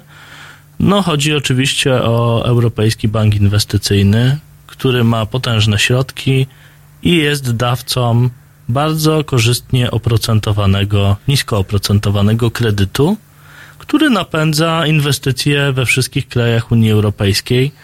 No a jest to bank, który prowadzi politykę zgodną z celami Komisji Europejskiej, a takim celem są źródła niskoemisyjne, ekologiczne, zielone. I to jest to narzędzie, które wpływa na Polskę. Czyli to, co wspomnieliśmy na samym początku, że to kapitał decyduje, e, w którym kierunku tak naprawdę to powinno się rozwijać. E, Czy myślisz, że Polska w ogóle ma szansę, e, ma szansę wykonać te cele energetyczne postawione przez Unię Europejską, albo chociażby te cele energetyczne, które mamy założone w naszym krajowym planie działania? Mówię tutaj o tym, że za 10 lat w miksie energetycznym węgla powinno być 60%, tak? Takie mamy, taki mamy swój krajowy plan działania. Czy myślisz, że w ogóle to są realne szanse? Ja jestem tylko publicystą, więc sięgnę tutaj do klasyka, a więc ministra energii Krzysztofa Tchórzewskiego, który odpowiada, że tak. I na tym powinniśmy w zasadzie skończyć wypowiedź. Oczywiście rzeczywistość y, jest dużo bardziej skomplikowana, więc powiem y, jako rozsądny analityk, to zależy. To zależy od czego? To zależy, proszę Państwa, od naszej determinacji, od, na, od naszych umiejętności dyplomatycznych. Bo to nie jest tak, i tutaj chciałbym może dwa zdania na ten temat powiedzieć, że zła Unia zmusza do czegoś Polskę i za chwilę wszystko się tutaj zawali, bo przecież węgiel jest naszym skarbem i będziemy musieli z niego zrezygnować. Zacząć dekonstrukcję tego mitu trzeba by było od tego, że węgiel nie jest już skarbem Polski, bo jedna trzecia rocznych zasobów zużywanych przez elektrownię to już jest węgiel głównie rosyjski z importu. Tak. Import rośnie skokowo, wydobycie na Śląsku przestaje się opłacać. Le, y, tańszy w tej chwili jest węgiel z Australii niż ze Śląska. Nie wiem, czy Państwo sobie to wyobrażacie, ale takie są fakty w tej chwili. Tak, mówiliśmy o tym na początku poprzedniej audycji właśnie. I po drugie, dekonstrukcję tego mitu należy odnieść do tego, że polityka klimatyczna nie musi zdusić w Polsce wzrostu gospodarczego czy rozwoju gospodarczego, ale może być szansą, aby polska gospodarka wreszcie stała się nowoczesna. Mhm. Wypracowała nowe technologie, nową innowacyjność po prostu. W jaki sposób? Ponieważ Komisja Europejska i Bruksela jest rozsądnym rodzicem i nie tylko stosuje politykę może nie nakazów, ale sugestii, ale za podążanie gło- jej głosem również nagradza. I tutaj mówimy o dużych środkach rekompensujących nam zmianę. Mało tego, w Komisji Europejskiej, zapewniam Państwa, jest świadomość, bo rozmawiam też wielokrotnie z urzędnikami Komisji Europejskiej, tego, że ze względu na zaszłości historyczne Polski, my musimy dostać więcej tych pieniędzy, aby zasypać różnice. Pytanie oczywiście, czy taka sama świadomość istnieje w polskim MSZ-cie? Bo można tutaj wyobrazić sobie sytuację, że tupiemy nogą i mówimy, nie, my nie będziemy niczego zmieniać, ale jednocześnie chcemy wszystkich benefitów z członkostwa w Unii Europejskiej, Mhm. na przykład dopłat dla rolników, no bo Mhm. polityka rolna jest największą częścią tortu, a możemy wyobrazić sobie sytuację, w której przyjeżdża minister spraw zagranicznych, e, pan Czaputowicz do Brukseli i mówi, słuchajcie, to jest dla nas bolesne, to jest dla nas trudne, ale jesteśmy częścią europejskiej rodziny, nie tylko korzystamy na kwestiach unijnych, ale również y, czujemy, że są pewne obowiązki, które należy y, y, wdrażać, którym się trzeba podporządkować. Mało tego, widzimy też szansę w tym, żeby podnieść innowacyjność naszej gospodarki, ale dosypcie nam więcej pieniędzy. Ja Mhm. niestety mam wątpliwość, czy ostatni element, czyli, czyli zdanie dosypcie nam więcej pieniędzy, jest odpowiednio akcentowane w Brukseli w tej chwili. Hmm. A wiesz co, muszę jeszcze ci przeczytać e, wypowiedź jednego z naszych e, słuchaczy komentujących na YouTubie. E, powiedział, żeby zrobić górnikom prezent i na barburkę w ramach prezentu zaprosić Gretę do rozmowy. Jak myślisz, to by się skończyło? Ja myślę, bo- ja nie wiem, czy Państwo wiecie, ale ja jestem Ślązakiem generalnie. Oczywiście na wygnaniu w Warszawie śmieję się, bo kocham to miasto. Natomiast na Śląsku w tej chwili ten mit górnika nie jest już tak silny, jakby się mogło Państwu wydawać. Y, Na przykład Katowice bardzo mocno się zmieniają. W tej chwili jest to y, miasto bardzo nowoczesne, stawiające bardziej na centra IT, na firmy produkujące gry komputerowe, oprogramowanie. I naprawdę węgiel również na naszym górniczym, wydawałoby się, Śląsku nie jest już sexy. No właśnie, to jest trochę tak, że jeżeli tam jest e, infrastruktura, jest duża część know-how, jest dużo technicznych e, uczelni, e, dużo, dużo siły roboczej, to to jest właśnie też miejsce, w którym paradoksalnie te pozytywne zmiany w kierunku zielonego mogłyby się zacząć. I one się zaczynają, bo nie wiem, czy Państwo wiecie. Oczywiście tutaj trzymam jak zwykle stronę rządową za słowa, że one się spełnią, ale potentat górniczy, państwowe PGG, czyli Polska Grupa Górnicza, zaczyna inwestować w fotowoltaikę i uwaga, panele fotowoltaiczne mają być ustawiane na hałdach węglowych i na nieużytkach węglowych, więc coś się Proszę. zmienia chyba nawet w branży górniczej, jeśli chodzi o styl myślenia. Coś się zmienia. Myślę, że myślę, że to na pewno w którymś, w którymś kierunku ta transformacja energetyczna e, musi, musi pójść i coraz więcej mitów, szczególnie dotyczących energii odnawialnej, jeden po drugim upadają. I jestem ciekawa, jak te kolejne lata będą wyglądać. Mam nadzieję, że będzie jakieś kontynuacje, poli, kontynuacja polityki legislacyjnej, e, która będzie dawała takie bezpieczne otoczenie też dla inwestorów. I myślę, że niestety musimy już kończyć, ale podsumowałabym też e, te wszystkie nasze dzisiejsze rozmowy o przyszłości energetycznej tym, że tak naprawdę bardzo, bardzo dużo, bardzo ważną rolę w tym wszystkim e, odgrywamy my, czyli konsumenci, którzy wszystkie te, te rozwiązania możemy, możemy ich po prostu wymagać od naszych polityków, od banków, e, od firm e, energetycznych, których klientami po prostu jesteśmy. Więc wydaje mi się, że bardzo, że to jest chyba też dobry wniosek, prawda, tych naszych rozmów. Oczywiście, podsumowując jednym zdaniem, wszyscy chcemy żyć zdrowo i dostatnio. Jak, jak mawiano w klasycznym serialu Star Trek, żyjmy długo i w prospericie. E, zielony. Zachód zawsze był dla nas punktem odniesienia i to jest element tej pogoni, którą z sukcesem, wielkim sukcesem od 30 lat e, jesteśmy częścią, bo 30 lat ostatnich, proszę Państwa, to jest wielki sukces Polski. Y, to jest nieprawdopodobny wzrost gospodarczy i to jest nieprawdopodobny y, y, case, jeśli chodzi o brak recesji w ogóle przez tak Mhm. długi okres czasu. Oby ta recesja energetyczna nigdy nie nadeszła. Musimy kończyć, bo jeśli nie, to dojadę znów do kolejnej pełnej godziny i znów nie będę wiedziała, co robić, więc e, serdecznie zapraszam Państwa na zostanie z nami jeszcze przez kolejne dwie godziny e, do 23. Halo Radio nadaje tutaj na żywo. My słyszymy się za tydzień. Piotrze, bardzo dziękuję. Piotr również Maciążek dziękuję. e, za uczestnictwo w tej audycji, a z Państwem słyszymy się za tydzień. Serdecznie dziękuję i dobranoc.